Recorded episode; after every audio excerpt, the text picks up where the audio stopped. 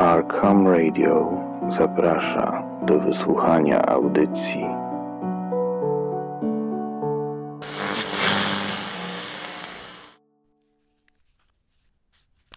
Droga Weroniko, przepraszam, że zawiodłem Ciebie oraz Daniela.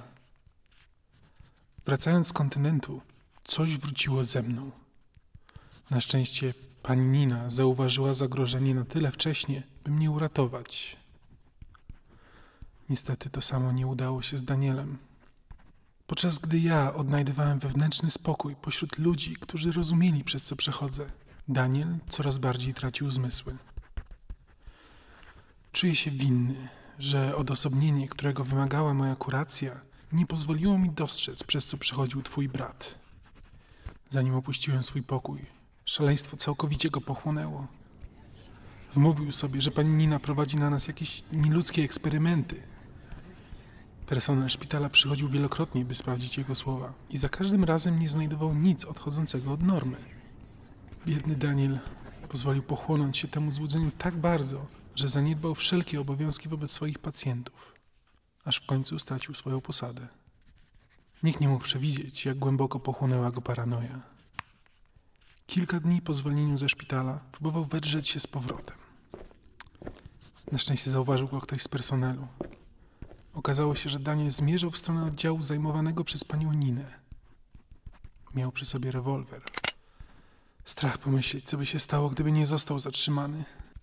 Myślałem, że to był już najniższy punkt jego upadku.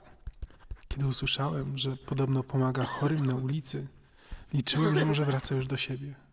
Może zdołał chłonąć i dostrzec swój błąd. Nie spodziewałem się, że jest zdolny do takiej deprawacji. Nie spodziewałem się tragedii, która się wydarzy.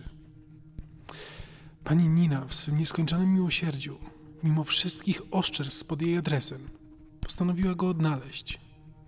Niestety było za późno. Znaleziono go w jakiejś zapadłej melinie, otoczonego ciałami bezdomnych i chorych, byłych pacjentów pani Niny. Ewidentnie Daniel nie był w stanie porzucić swoich chorych urojeń. Wciąż szukał dowodów, tracąc resztki kontaktu z rzeczywistością. Pani Nina, po raz kolejny dowodząc swego ogromnego serca, zdołała, za moją namową, wykorzystać zdobyte przez lata koneksje, by uratować Daniela przed niechybną śmiercią z rąk wymiaru sprawiedliwości. Zamiast zgnić w celi, Daniel zostanie wysłany do nowo powstałego sanatorium pani Niny.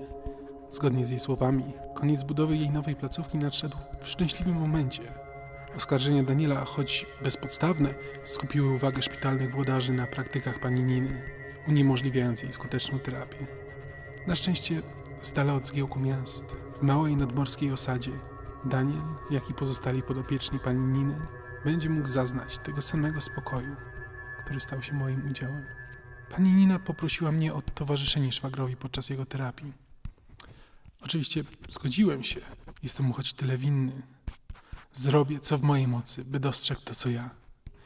Ja i moi bracia, moi towarzysze podróży, nie możemy się doczekać, aż będziemy mogli powitać go w naszych szeregach, zaprosić do naszego przyszłego domu, gdzie już czeka nasz śniący gospodarz.